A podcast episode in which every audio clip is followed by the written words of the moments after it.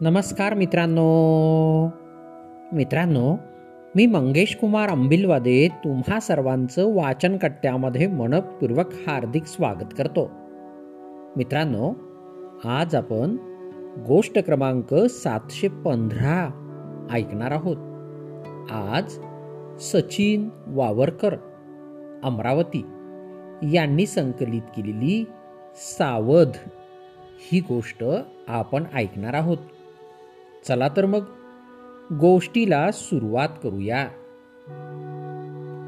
वादळी आणि वाईट हवेमुळे एक शेतकरी आपल्या घरीच कित्येक दिवसांपासून अडकून पडला होता. बाहेर जाता येत नाही. अन्न आणता येत नाही. हे पाहून शेवटी त्याने आपली मेंढरे मारून खायला सुरुवात केली. आणखी काही दिवस गेल्यावर त्याने आपल्या बकऱ्यांचा फडशा उडवला. आणखी काही दिवसांनी तर त्याने आपल्या बैलांवरही हात टाकला आणि आपली भूक शमविली. हे सारे पाहून त्याचे कुत्रे एकमेकात कुजबजू लागले. पाहिलं ना सार?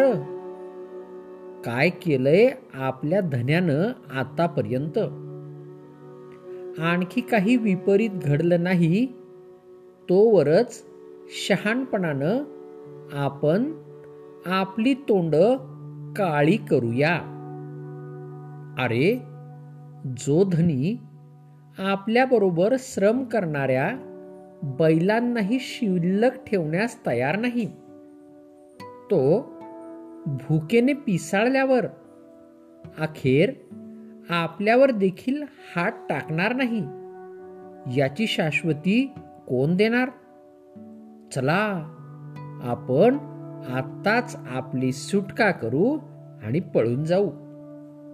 गोष्टीचे तात्पर्य जे आपल्या मित्रांवरही हात टाकायला आणि त्यांचा दुरुपयोग करायला कचरत नाहीत.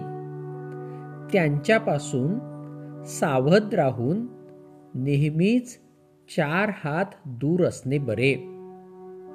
त्यांची ही वरवरची दिखाऊ नीती आणि प्रतिष्ठा संशयास्पद व धोकेबाज समजणे शहाणपणाचे होय.